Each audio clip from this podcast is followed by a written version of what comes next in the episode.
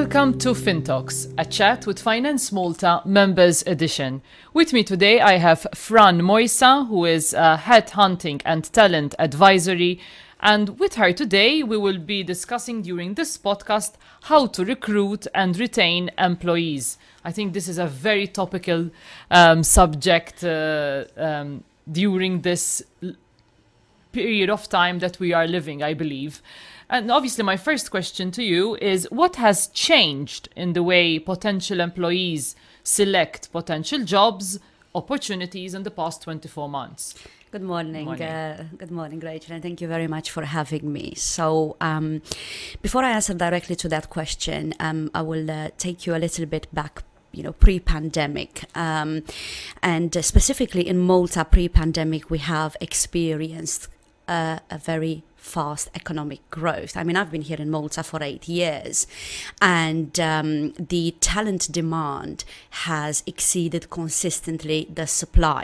So the challenges that employers are experiencing are not solely condensed within the pandemic period.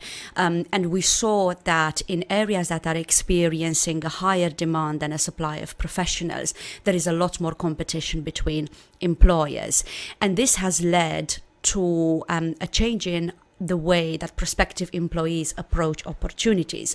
So even pre-pandemic, employees were looking at opportunities that gave them flexibility, because we talk a lot about flexibility during this past 24 months, but actually this has happened even before. It has been highlighted even more during the pandemic, but it was present in the market before the pandemic. So flexibility is one thing. And number two, it would come very closely with regards to the value proposition that a business has. So employees have a wide variety of choices now. They can select between 3, 4, and sometimes even more opportunities in the market. And they will lean towards those that are credible from a reputational point of view, b, that align with their professional goals, and that is clearly highlighted during the recruitment process. And 3, there has been a consumer shift. And again, this has happened even before the pandemic, where employees and consumers alike are aligning themselves with businesses that are actively involved in creating positive change in society. Now, this can take the shape of corporate social responsibility programs, charity aid, or any other form that somehow goes beyond the business as it is day to day, and it contributes directly to making a positive impact in society. And when the pandemic hit, of course, it brought with it a lot of changes in the last 24 months. And the most prevalent one is the one relating to the way of working. And employees have realized that they can do the work that they need to do from home or from a remote office, not necessarily within the physical office of the business that they are employed in. Of course, this doesn't apply to all sectors, like doctors, for example, right? They're not going to operate on someone remotely. But for the purposes of office roles, this has really put sort of a magnifying glass on how companies operate and how employees perceive trust. Also because technology helped us as well to do that. Technology helped a lot, but it has a lot to do now with trust. Now, I speak a lot with professionals from all walks of life, from juniors all the way up to C-level. And it's not so much about flexibility per se, in the sense that if you don't want to come in the office today, you don't need to come in. You can work from home because you have, like you said, the technological tools to do your role. But it's about trust. Employers trusting employees to carry their responsibilities regardless of where they are based and without micromanagement. So when employees are now considering opportunities, they will look at that. They won't necessarily look at, we have a flexible working policy. Okay, that is great, to have that flexibility if your child is sick, if your car doesn't start in the morning. But they will look deeper to understand what that means in the level of trust. Am I micromanaged even if I am from home? I've read an article I don't think it's in Europe, but they were saying that remote employees have like cameras, you know, to monitor them when they're working and like login details and stuff, you know, that's, you know, taking it to the extreme. So you have the flexible model, but you don't have the trust. So they have to go hand in hand, and this is what employees are looking for. And before, this wasn't so strong as it is now, as it has become in the last 24 months, because employees want to be trusted. And like I said, also, it has changed the way that employees approach potential companies. So they're looking for the companies to be of a good reputational standing, not only from a service or product point of view, but also from an employee perspective. They start looking at things of like how many employees is the company losing on a yearly basis? Is it a high turnover of staff? Can I just stop you there, because this is a very crucial point. I feel that in the past... in the recent years, I would say, let's say 5 years, the turnover, at least if I zoom on Malta, the turnover has been quite rapid. As in, you know, changing all the time. Yes, yes. So I'm not sure you as an advisor can tell us what exactly is happening. Is this something that the young people are just interested to hop from one place to the other, or because there is something fundamentally wrong? I think it's a combination of many reasons. So number one, it has to do, as I said, with the economic growth. So normally the demand has went up for employees, and the supply has not kept up with the demand. So obviously this has created some gaps. Now, the most obvious way to resolve that, and the handiest way to resolve that for a business, is to increase salaries. So this is why you've noticed in the last couple of years people moving jobs, is because they were getting sometimes increases of salaries. However, that only lasts for that long. Actually, the main reason that people move jobs has it has to do a little bit with the remuneration, but is not even in the top 3 reasons, considering a recent study.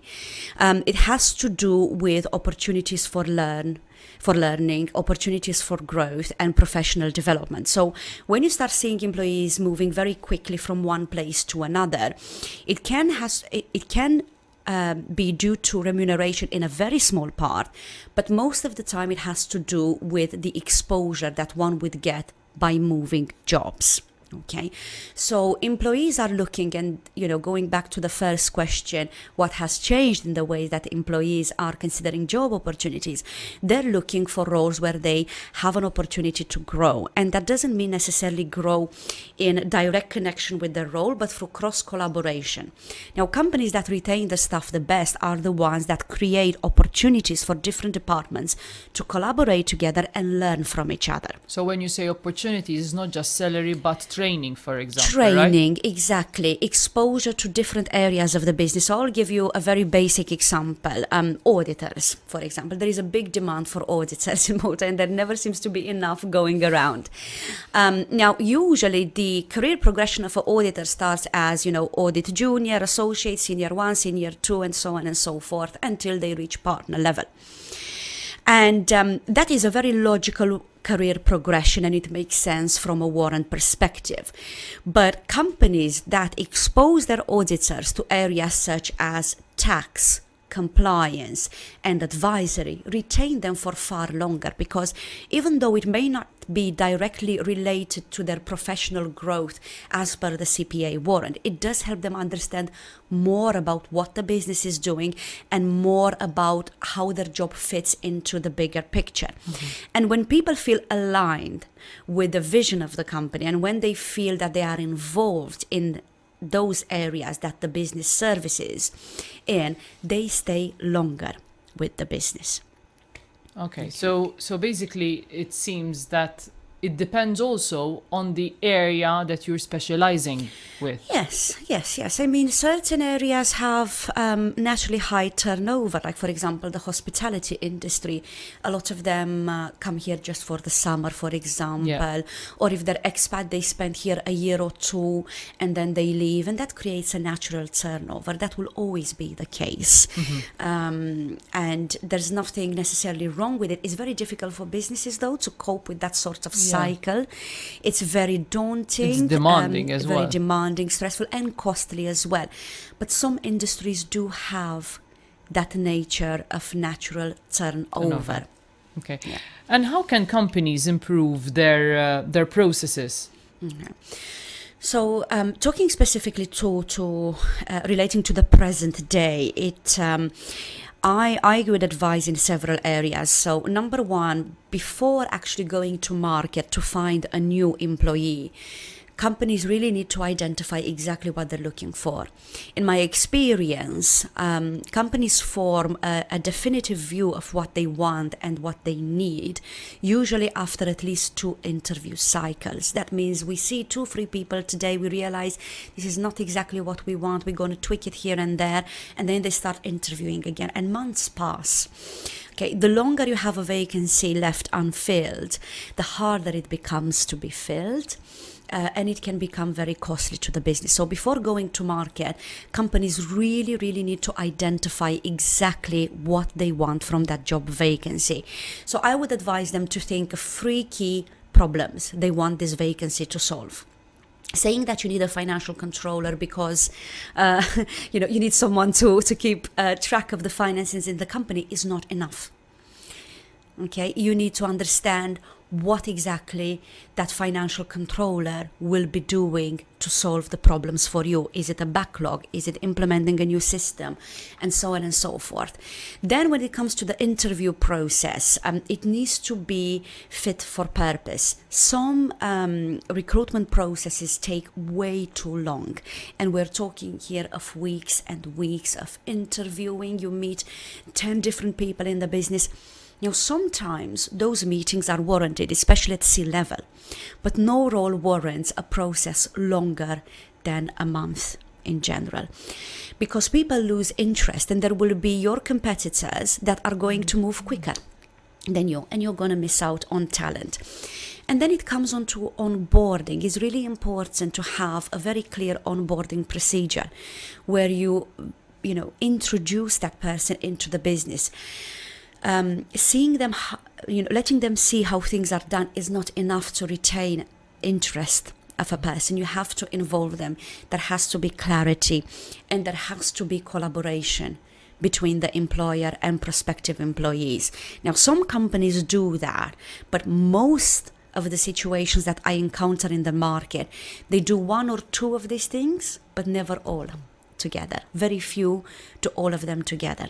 So in order to improve the way that companies recruit, they really need to take a holistic approach and try and cover as many angles as possible, but especially the crucial angles, understanding what you want, having an effective interview process and an effective onboarding process. Having just 2 of these is going to leave you exposed. In all this, I mean, these are very important tips that you just gave, but do you believe that even the institutions, local institutions like Finance Malta, like university, MCAST, can also be more involved in choosing the best talent? Mm. Because when you attend conferences, one common factor that you hear is that lack of human resources, yes. Lack of skills. Yes, yes. So, that's one of the biggest challenge for an employer. Yes, yes, absolutely. From a quality perspective, I think the institutions in Malta, the training institutions, do have a high standard of quality when it comes to the curriculum and the subjects that they teach. Since I've been here for the past 8 years, there has been a lot more collaboration between industry and educational institutes, but I still feel there is a discrepancy between the 2. And I'll give you a very basic example. Sometimes they're disjointed as well, I feel. I'm not sure if I will necessarily call it disjointed, but a little bit, I would say, out of touch with the demands of professionals. And I will give you a very specific example of what I mean by that.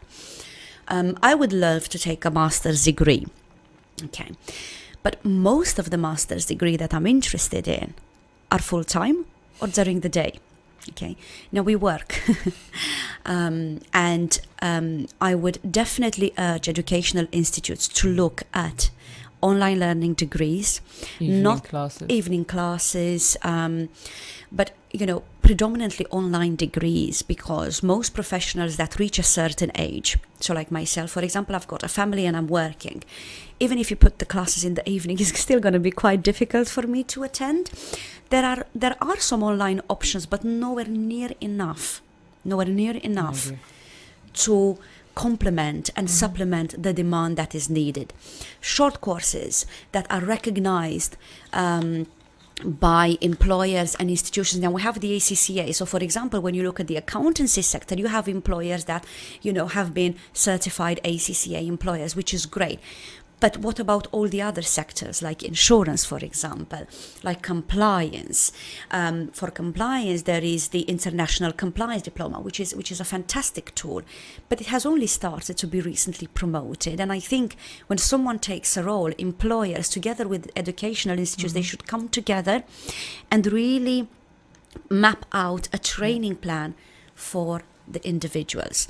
And also, it has a lot to do with the openness of employers. Look, most people want to hire people that can do the job very quickly because it saves time and money. It's very understandable, but that's not possible because there aren't simply enough people to go around. So what do then? You cross-train. You open the market to individuals that are adjacent to what you need, but you invest in them by training. But not a lot of employers are willing to do that. And it can be because of limitations in terms of resources and capacity, because it's not an easy task to do. But it can also have to do with the lack of support. Okay. Yeah, I absolutely agree. And obviously, my last question would be, what should be the top priorities now for employees? So the top priorities for employees, I mean, it really depends on what they feel it is of value. Some of them that have families will find flexibility very valuable when they're making a choice. Others that are just starting out in their career, they will find training to be a priority.